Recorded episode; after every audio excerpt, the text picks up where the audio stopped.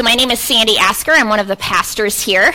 And for those of you who have been around, you know that we've been talking the past two weeks about the challenges that we face nowadays. Uh, and that there are things that Jesus offers us in instead. We've tried to point you to the hope that Christ has in the face of anxiety. Last week, we talked about kindness in the face of hatred. Sometimes I feel like Rodney totally steals the sermon, so some of this was redundant. Thank God for Rodney. Last week, the, cha- the charge for us to treat others with kindness instead of hatred. Today, we're going to talk about the thing that the Beatles said we all need, the thing that finally at last has come along. Okay, we know where we're going. We're going to discuss the way that all of me feels for all of you. Do we know what this is? Uh, this thing has an estimated 100 million songs written about it. It's the one word I would not encourage you to Google for various reasons. However, likely it affects every aspect of your daily life. And it's also to what Jesus pointed us as the essential part of following Jesus. Anybody want to guess what it is? Starts with L. Love. Okay. This is the interactive part, everyone, even those of you at home, okay? Love. Why are we talking about it today? Why are we talking about love today? It's not Valentine's Day. It's because the world needs it, right? The world could use a bit more love. Instead of loving one another, instead, what we're experiencing is what Rodney talked about a lot of division, some of us. Some of us have divisions in our own family. Our own families are broken, our relationships are broken. Some of us maybe go to work in places where people are divided. Or we could just open up the news, right? The media just continues to tell us we are getting more and more polarized.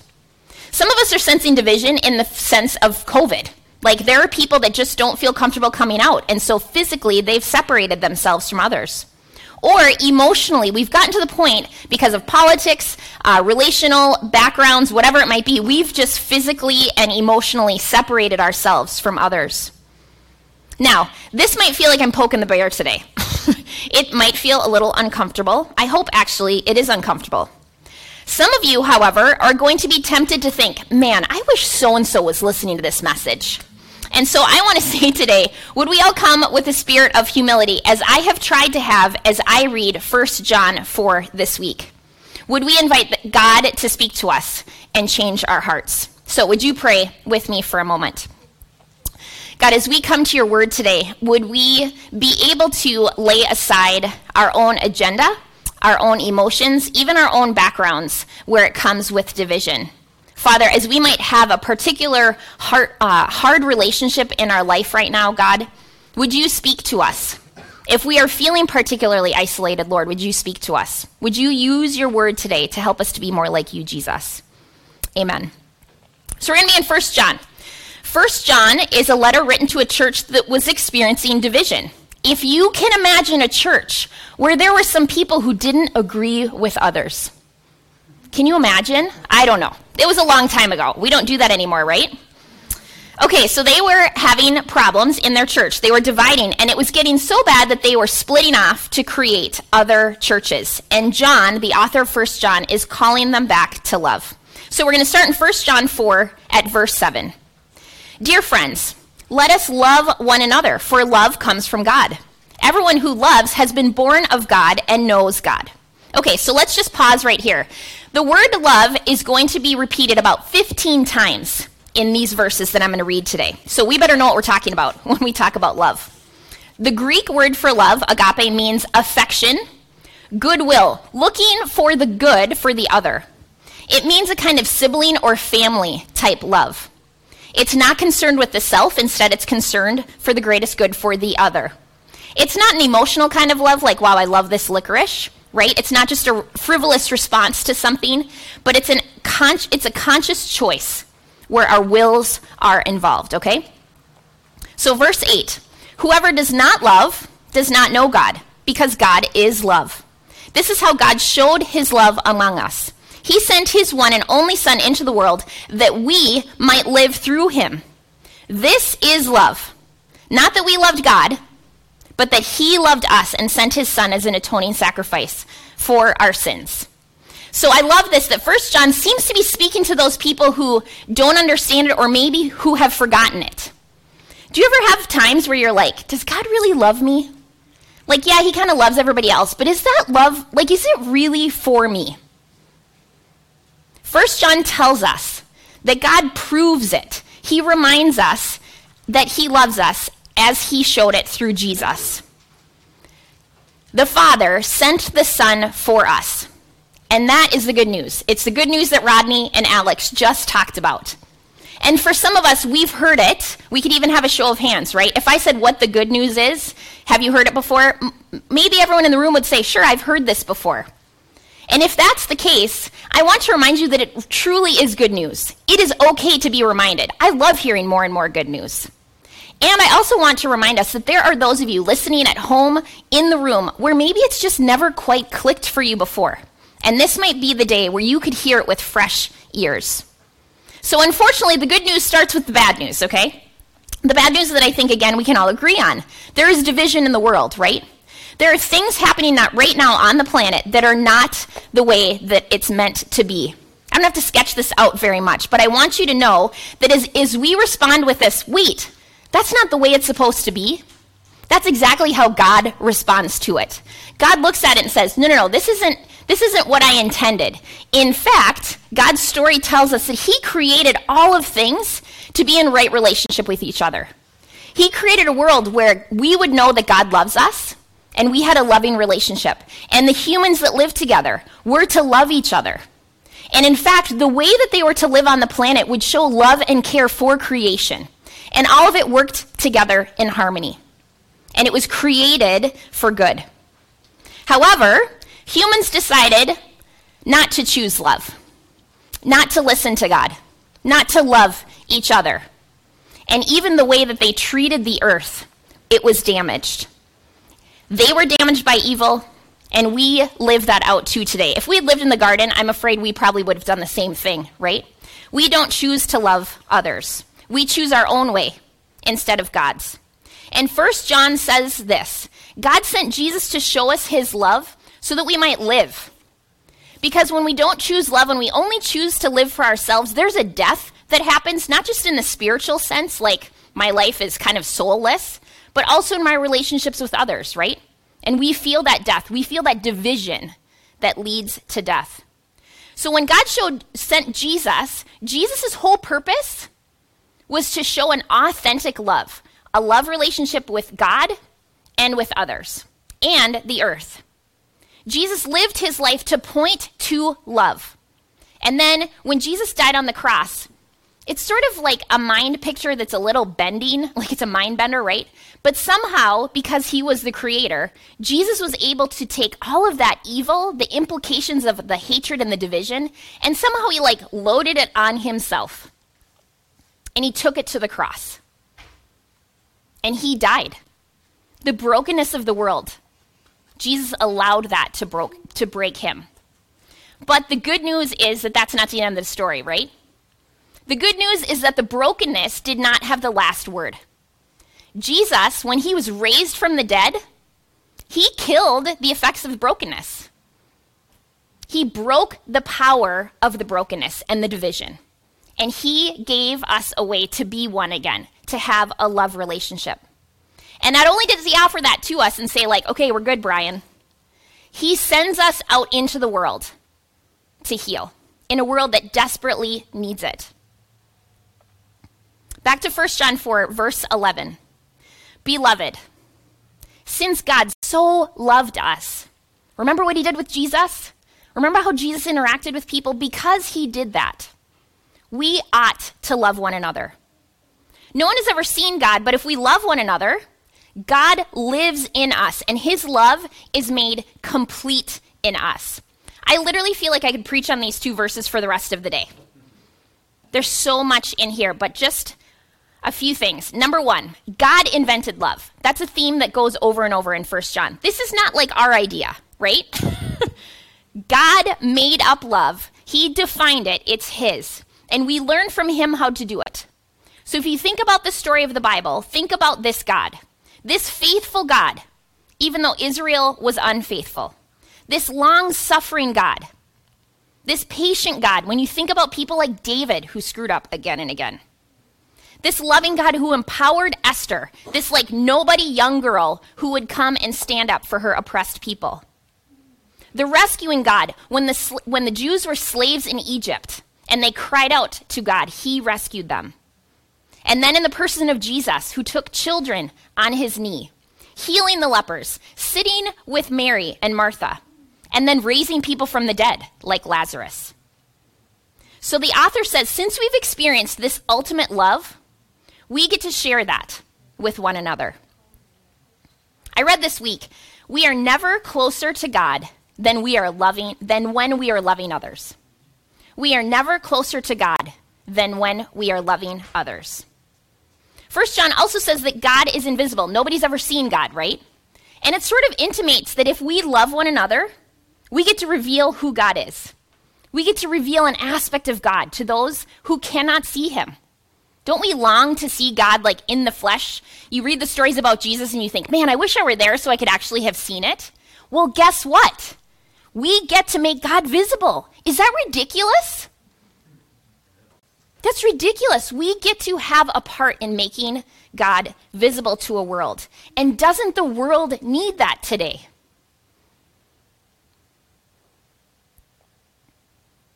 Verse 17.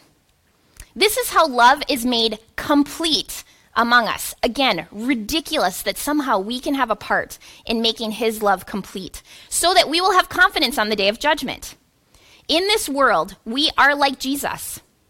There is no fear in love, but perfect love drives out fear, because fear has to do with punishment. The one who fears is not made perfect in love. The promise seems to be here that once we fully grasp that God loves us, we don't have to be afraid of anything. And when we are without fear, I think it allows us to love others better.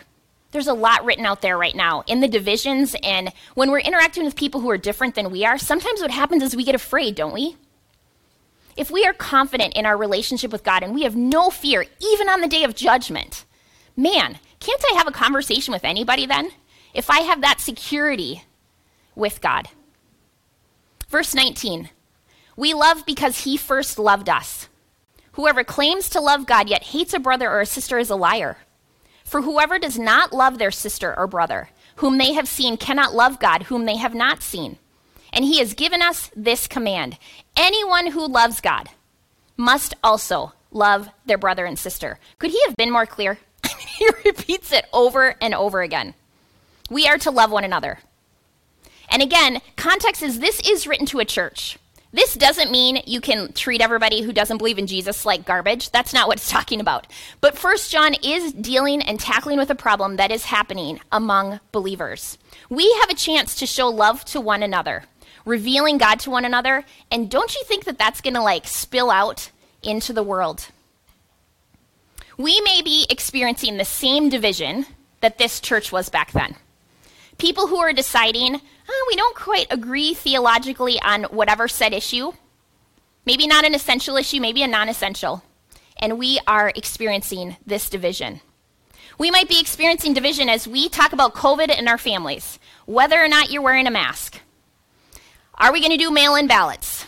Whoever knew mail in ballots would become such a controversial topic, right? We could talk about homeschooling. We could talk about immigration. We could talk about any matter of things, including the Breonna Taylor trial or trick or treating, and we could end up feeling divided after the conversation. First John tells us to avoid the divisions and to choose love. So, how can we do that? Alex and Rodney stole my sermon, as I said. Point number one that I wanted to make is find commonality. We who believe in Jesus the essential tenets of the faith we can agree on. God created us for good. We've been damaged by evil. Jesus was sent to show us the way, and we have been sent out into the world to heal. The answer is always Jesus, isn't it? Like in Sunday school. Talk about what you're reading in the Bible. What are you studying? What is First John speaking to you? And then how about prayer? There's a group of Christians that have gathered starting yesterday for 40 days of prayer before the election all over the country. There are kind of different ones. I've, I've realized there's not just one big movement, there are a lot of them. What if we prayed about COVID? What if we prayed about the trials? What if we prayed more about these things? The church has lasted over 2,000 years. outlasted tons of divisions because there have been brothers and sisters who have focused on the essentials. So, number one, can we find the things that we have in common? This just doesn't have to be within the church. This can be you're having a conversation with anyone. Can you find something you have in common? And then, secondly, could we learn to be okay with being different?